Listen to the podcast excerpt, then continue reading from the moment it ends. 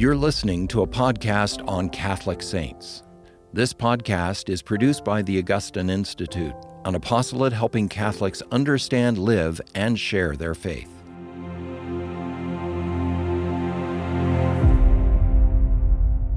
Welcome back to Formed Now. I'm Dr. Elizabeth Klein here with my colleague Dr. John Sehorn for our last episode on the confessions, and we're going to be dealing with probably the most difficult topic in the confessions, uh, which is the subject of the last three books. Uh, the last three books of the confessions turn from the autobiography to scriptural interpretation. Uh, mm-hmm. so we're going to talk a little bit about uh, what's in those books uh, and why on earth Augustine would end his autobiography with uh, this kind of an exercise. And why you shouldn't give up when you and why you there. shouldn't give up and why you should read it. You know, don't it just because your college class only assigned the first ten books doesn't mean you should stop reading there. You should should read the whole thing. So maybe we'll begin with just uh, an overview of what's in book eleven, book twelve, and book thirteen. Sure. I can go. You can sure. Go. Okay, so, uh, so, this may not be evident to you if you're reading the confessions what exactly is going on in these books mm-hmm. and, and what he's doing. So the, the last three books constitute an interpretation of the opening of the Bible of Genesis chapter one, uh, but he moves rather slowly at the beginning. Uh, so book eleven is an interpretation of the words in the beginning. Mm-hmm. Uh, book twelve is an interpretation of God created the heavens and the earth. Uh, and then book 13 he, he picks up the pace and does uh, does the rest of genesis chapter one mm-hmm. uh, and so you might ask why how on earth you could spend an entire book on three words uh, and why you would bother uh, to do that in an autobiography so I, I thought i would first just uh, reiterate kind of something i said in the last last episode about how the the whole of it fits together. Mm-hmm. Uh, so one thing to say is certainly Augustine intended all these books to fit together. Uh, so even though some people have been a little confused, maybe thought this he added this later, I think it's very clear the architecture of the work because at the very beginning. Uh, he mentions, um, or he mentioned, he he says, you know, you have made us for yourself, and our hearts are restless until they rest in you. And at the very end of the confessions, he ends on the Sabbath rest. Mm-hmm. So I think it's very clear that he intended the beginning and the end to mirror one another. So they so, so, they do belong together as a whole. Uh, and there is a kind of stylistic um, logic to the thing, as I mentioned last time. So if he's narrating his life in the words of scripture, uh, then there's a kind of flip to where he's explaining scripture as the measure by which you understand your life, the world, and everything that's ever happened. Uh, and so that's really why. And also, yeah, just to add one thing, the the means by which we participate in this ecclesial community in the church, which is a community formed by the the humble mercy of Christ, right? So we, we talked about that last time that like there's as we ascend to God, we're also sort of we're involved in descending mm-hmm. um, uh, to our neighbors, right? Which is what Augustine Augustine wanted to go off and be a monk by himself, but God called him to be a priest and then a bishop, and um, and the scriptures right, are are the primary way. That's what he's preaching on, um, in which he's he's bringing this healing uh, to others. There's a there's a great line in one of his one of his sermons um, where he kind of says, "What am I doing here? Why am I why am I preaching to you?" And he says, uh, "Because I want to go to heaven, but I don't want to go without you." Right, and that's that's why he's preaching the scriptures. And these last books really do kind of constitute a meditation on human life and specifically human life in the church. And so if we think about it as kind of like a at a 10,000 foot view, right? Book 11 is about time in the beginning. So like the the sort of when when is this happening uh, and then the heavens and the earth where is this happening mm-hmm. uh, and then book 13 in a sense is like what is happening what is happening is the church so book 13 is really a, an allegory for the church well and yeah and to kind of slow down on those right i mean the the when is this happening um, thinking about what it means to say in the beginning and he spends mm-hmm. pages and pages doing mm-hmm. it um, you know, one of the things that really that that, that really strikes you as you read it and and ponder it, um, it, it, really it really is a kind of exercise in humility because mm-hmm. that question of well, what what is time and what does it mean that that um, whereas God is in this sort of stable eternal now, right mm-hmm. outside of time, we're always in this constantly moving flux right? The the pre-Socratic philosopher Heraclitus famously talks about this that um, you know you can't step into the same river twice um, because it's always moving along, and that's true for us too. Mm-hmm. That you know whoever whatever we are um, is is literally changing moment to moment, and there's a way in which that can be frightening. It's mm-hmm. like how do I get a grip on myself? So that's that's a really important point. Like why would Augustine spend an entire book talking about time? uh, in an autobiography, all of a sudden it makes a whole lot of sense if you think, well, like, what is autobiography? like, what, right. you know, what, what am I, what am I even narrating? Like, how, how mm-hmm. can I mm-hmm. even narrate it? Uh, and if we've talked a lot about how Augustine's conversion is really a turning away from himself in pride and toward God. And for him, these last three books, it's just that logical final step in doing that. Because not only has he given over his whole life, he's given, you know, he's giving over his whole way of thinking, all of heaven and earth, the seas and all that are in them belong to God, and there's no way to understand it or to put it together. Um, so I thought I'd just read one little passage from uh, Book 11 to kind of make the, you know, drive home the point that you're making about um, this is a means of really recognizing your hmm. your created status. I'm looking at um, Book 11, Chapter 18, Section 23.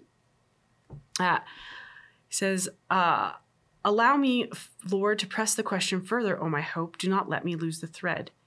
Uh, if future and past things do exist, I want to know where they are. If this is not yet within my compass, I do not know at any rate that wherever they are, they are not yet there as future or past, but as present. For if in that place too future things are future, they are not there yet. And if the, there too past things are past, they are no longer. Clearly, then, wherever they are and whatever they are, they can only be present. Nonetheless, when a true account is given of past events, what is brought forth from the memory is not the events themselves which have passed away, but words formed from images of those events, which, as they happened, went on their way, left some kind of trace in the mind through the medium of the senses. Okay, so you might be, it's like sometimes you're reading these passages like, why, why are we talking about this? What is, what is going on here? Uh, but this is this is an exercise in humility. Augustine's thinking about, you know, every moment that we're living through is slipping away so quickly. And what we're going into doesn't exist yet. And what we've left behind ceases to exist. And so all of a sudden, the idea that's, you know, um, spoken about in Genesis that God created all things from, from nothing, all of a sudden that nothing is pretty darn close you know when you're thinking about how like you're, you're on the razor's edge of existence what's coming doesn't exist yet what what left behind doesn't exist yet uh, mm-hmm. you you come to this awareness of yourself as created, as completely dependent on the act of God. And, and then also at the same time, Augustine's giving a nod to this image of God in us. And yet we can speak about the future and the past. There's some seed of mm-hmm. eternity in us that's able to think about the things that aren't yet in existence, think about the things that have passed out of existence, to live through them as um, a logical, sensible creature. And so, both of the, in, in, contemplating time and in contemplating in the beginning that God created time itself, uh, Augustine's able to have this vision both of how humbled we should be, how uh, sobered we should be, uh, but also how grateful we should be for having that impress of the image. Yeah, no, that's that's right. Um, although we, uh, you know, as, as we've discussed really throughout the confessions, um, we've because we've fractured that image through sin by turning in on ourselves, by um, allowing ourselves to be um, sort of dissipated, um, you know, in in the created world, um, it becomes really difficult to um, to give that sort of full account, mm-hmm. like the mm-hmm. coherent account of ourselves. And so I wanted to go forward to a passage where he's sort of taking some of those principles in the passage that, that you just read and actually applying them to himself, to a mm-hmm. human life, right? We have all these moments that, you know, as soon as they've happened, they're in the past, and now do they even exist anymore? And the future ones don't exist yet. So where where am I in time? Where who is this me, right? Mm-hmm. And um, and basically he says, uh, well, nowhere actually. If you try to kind of like grab yourself and make yourself make this coherent image, and um, so this is in this is chapter twenty nine of book eleven. He says, But since your mercy is better than life, that's a line from Psalm 63, uh, behold, my life is a distension or distraction and that's that's actually two translations of a single latin word distentio but the idea is of being sort of stretched out right mm-hmm. of of just sort of slipping away. Then he says, But your right hand has upheld me, right? So, where do we find some sort of anchor, Mm-hmm. right, in, in which to ground an understanding of our lives in time? He says it's God's right hand. How? In my Lord, the Son of Man, mediator between you, the one, and us, the many, who are dissipated in many ways upon many things. So, once again, it's the mercy of Christ, right? It's actually clinging to Christ that gives us um, uh, a kind of foothold for Mhm. understanding ourselves. So he goes on from there. The whole thing's very beautiful, and he he really kind of ends up. Um, uh, he, he riffs a lot on the image from Philippians three, where Saint Paul talks about um, always, always, you know, leaving behind the things of the past and stretching out to what's ahead. Um, why? Because I want to make Christ my own, since He has made me His own. Right. So you see there Saint Paul talking about Christ again as that that kind of anchor. And then I, I love that just the end of this chapter. He says, "But now." Um, you know, I'm looking forward to when God will gather all of me up, right, um, and and uh, and reintegrate me. You could say. Uh, he says, "But now my years are wasted in sighs, and you, O Lord, my comfort, my Father, are eternal. But I'm distracted amid times slipping away, whose order I don't know." And my thoughts, the inmost bowels of my soul, are torn asunder by tumult and change, until being purged and melted clear by the fire of your love, I may flow altogether into you. And he's, of course, not talking there about some sort of like dissolution as a creature, like that you, like some Mhm. sort of like, you know, um, flowing into the one and not being yourself anymore. Um, but rather sort of letting go of all of our attempts in pride to make ourselves, Mm-hmm. right? And so to bring all those ideas together, and I, love that you brought that passage in because it really shows how autobiography meets scriptural interpretation. Mhm. So now all of a sudden, you know, in the beginning, God God created, right? In the beginning, God created. All of a sudden, shows you the measure by which you understand your life. You didn't make time. You didn't. Not only did you make not make yourself, you didn't make any of the parameters in which you exist. You don't even understand them. You don't even understand the fabric which is your very life, because God created in the beginning. Uh, and so that that first part of Scripture kind of dictates to you something about yourself, which is that you yeah you can't give yourself meaning, you can't make a coherent narrative without the love of God, uh, which sort of purges away the nothing that we're constantly tempted to. Mhm. He's the only one who creates, and he's the only one uh, who sort of gives that shape. And so it's it's scriptural interpretation. He's meditating on, you know, what those words mean, what a beginning is, what time is. Uh, but also how that is the measure of the work that he's doing in the book. So that I mean, and I think that you know that, that gives us, I think, a lot to work with in approaching um, book eleven. Um, so then, book twelve, right? God created heaven and earth. What, what's up with that book, Dr. Klein? Yeah, well, I think I, mean, I won't talk long about book 12, but because I think a lot of what we said about book 11 will be helpful for book Mm. 12, because just as we don't understand time and kind of how we're moving through it and how it's possible, we also don't understand space. Uh, and we particularly don't understand how heaven can possibly be married to earth, right? God created the heavens and the earth. And it's like, well, why would you do that? Those are two completely different things. How are you going to bring them together? And so the idea of sort of Christ the mediator, um, and also um, something else that happens in that book, which is very interesting, is the um, marrying of disparate scriptural interpretations. So you have this idea of disparate creation, heaven and earth, which seems like two things that don't go together and won't work. Uh, and then also from that, the sort of many, many interpretations that come out of scripture and how that's one word of Christ, which is speaking and is going to be unifying all those things. Uh, and so, kind of, you know, where am I? or How am I living through this world? And then, you know, how are heaven and earth together? What is this sort of, what is matter? You know, what is Yeah. time? What is matter? Uh, and so I think that recognition of humility uh, and the sort of multiplication of meaning and our inability to weave them together without Christ is also very applicable to.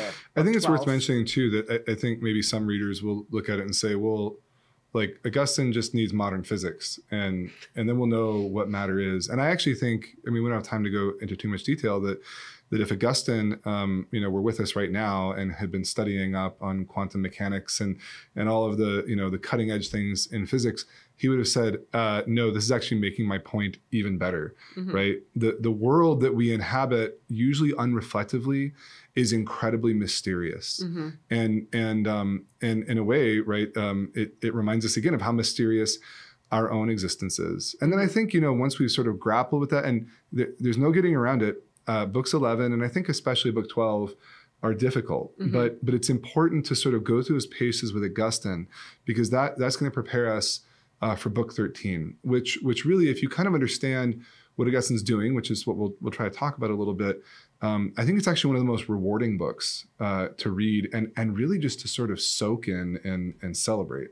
Yeah, so book 13 is, I mean, basically what we would call an allegory for the church, but it's kind of misleading to say it just like that, uh, off because then people think, you know, allegorical interpretation is this the way that all the fathers interpreted scripture? Is this kind of like a standard kind of allegorical method? Uh, and I think the answer is kind of yes and no. like on the one hand, the fathers, like Augustine, uh, all the fathers saw the Bible as sort of the rule for life, the way you form your vision, the way you speak about everything. But on the other hand, I don't know if there's another example of this kind of concerted effort to say the opening of Genesis tells me everything I need to know about time, about where I'm at, and about what's happening in the church. And he mm-hmm. really kind of is trying to make it a, a rule for what's happening in the church. So, you know, the seas become sort of unbelievers and believers coming out to the land, and then the birds in the air become the priests. Like that's what okay, I'm just now, giving now you some I'm get, tips. And I'm getting discouraged, Dr. Klein. I'm just getting you some tips, you know, so you know what's going on a little bit. Yeah, no, I, you know, it it is it's it's not an intuitive way, I think, for modern people to read the Bible, but especially if you think about um, kind of Augustine's background in Manichaeism. Um, I, I think that's one way to approach it, right? The Manichees thought that physical creation, our bodies, uh, were bad, right? Whereas the Catholic Church taught and still teaches that no, in fact, um, material creation is good, uh, even though it's been wounded um, by sin. So if if God's work of creation was good, um, and now we're undergoing His work of redemption, which is mm-hmm. a kind of recreation, and that's actually being done by the same God, then we shouldn't be surprised that there are sort of patterns or images mm-hmm. that are mm-hmm. discernible in the account of of creation, especially when we remember that, um, you know, uh, Genesis 1 is given to us, like all of Scripture, for our salvation, right? The Bible was not written just to sort of satisfy our curiosity, mm-hmm. it was to disclose to us and to invite us to participate in um, God's great work of creation but then also of recreation of of our redemption. And so the the um and so for Augustine, I think it was it was only natural, right, that that this this account of creation would also reveal something about how God's redeeming us in the church. And and also I think that the insight Augustine has about the opening chapter of Genesis is very in line with the biblical text itself. Genesis 1 isn't in the Bible to tell us anything about the material mechanisms by which the world was created. It's there as a preface to the story of Israel you know, who is God? What, what are we here for? Like, who, who, are the cast of characters in this story of the Bible, right? And God is the main character, uh, and the cast is one that He creates, uh, and our purpose is embedded in that creation. And so, for Augustine to, to think that he's going to see uh, the recreation and the life of the church in Genesis is, is actually a kind of intuition that comes from the biblical text itself. It's not just a fanciful, impression that he gets. Uh, and once again, it's something we mentioned in the last episode, kind of conforming the way you think, conforming your language uh, to the scriptural one is what's happening here. And so there, Genesis 1 is beautiful. You, know, you go to the Easter Vigil, you read Gen- hear Genesis 1 read, it's very beautiful. And then to take that one step further and hear your own story and hear the church and hear the God mm-hmm. bringing us to life mm-hmm. in that story, like Augustine's doing, if you can get his ear for it, if you can stick through it and read it and understand how he's thinking of the earth being watered in the act of redemption or the work of the preacher in the air in the act of redemption if you can you know just just go with the flow and give him a little credit uh, i think you will find something there that's worth worth meditating on. Uh, and and finally, what I what I really think Book 13 helps us to do, and, and I did mention this in a previous episode, it really helps us anchor that claim you are made us for yourself and our hearts are restless until they rest in you. This isn't this isn't a sentimental claim, this isn't a triumphalistic claim. Uh, he is trying to work up in us a sense of restlessness which longs for mm. the Sabbath mm-hmm. rest of God. Mm-hmm. And he thinks that the way that you whet your appetite for that rest is meditating on the word of God and and yeah. and seeing how that Sabbath rest is built into creation and is what we're meant for and is what all things are longing for. Yeah, and you know the, the, one of the things that we've come back to a few times in this in this series of discussions is the way in which Scripture um, reshapes our speech, but also reshapes how we see the world. So I thought maybe um, as a kind of illustration of what we're talking about here, the ways that that the text of Genesis 1 for Augustine reveals something about our redemption. I thought maybe we could look um, just briefly at um, the end of chapter 31 of Book 13. So, Book 13, chapter 31, uh, section 46. He says, It's one thing for any man to think what is good to be evil, as the aforesaid men have said. So, referring to something he just talked about. It's another thing that a man should see that that which is good is good, just as your creation, because it is good, is pleasing to many men to whom, however, you are not pleasing in it. In other words, okay, you might be confused about what's good and bad, right? You might think that, I don't know, arsenic is good to consume. Like that's wrong, right? Okay, but you also might see good things in creation and recognize them as good, and yet still not refer them to God, not see how they're good, mm-hmm. right, in relation to God. Okay. For this reason, he says, they desire to enjoy your creation rather than you.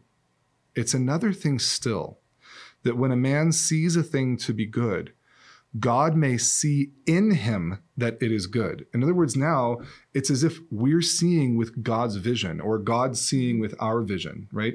There's a way in which now not only is our is our language conformed to God's word, but it's like our sight is conformed to God's sight. When he says in Genesis, he saw that it was good, mm-hmm. right? Um, namely, to the end that he may be loved in that which he has made. For he cannot be loved except through the Spirit whom he has given, because the charity of God is poured forth in our hearts by the Holy Spirit who is given to us from Romans 5.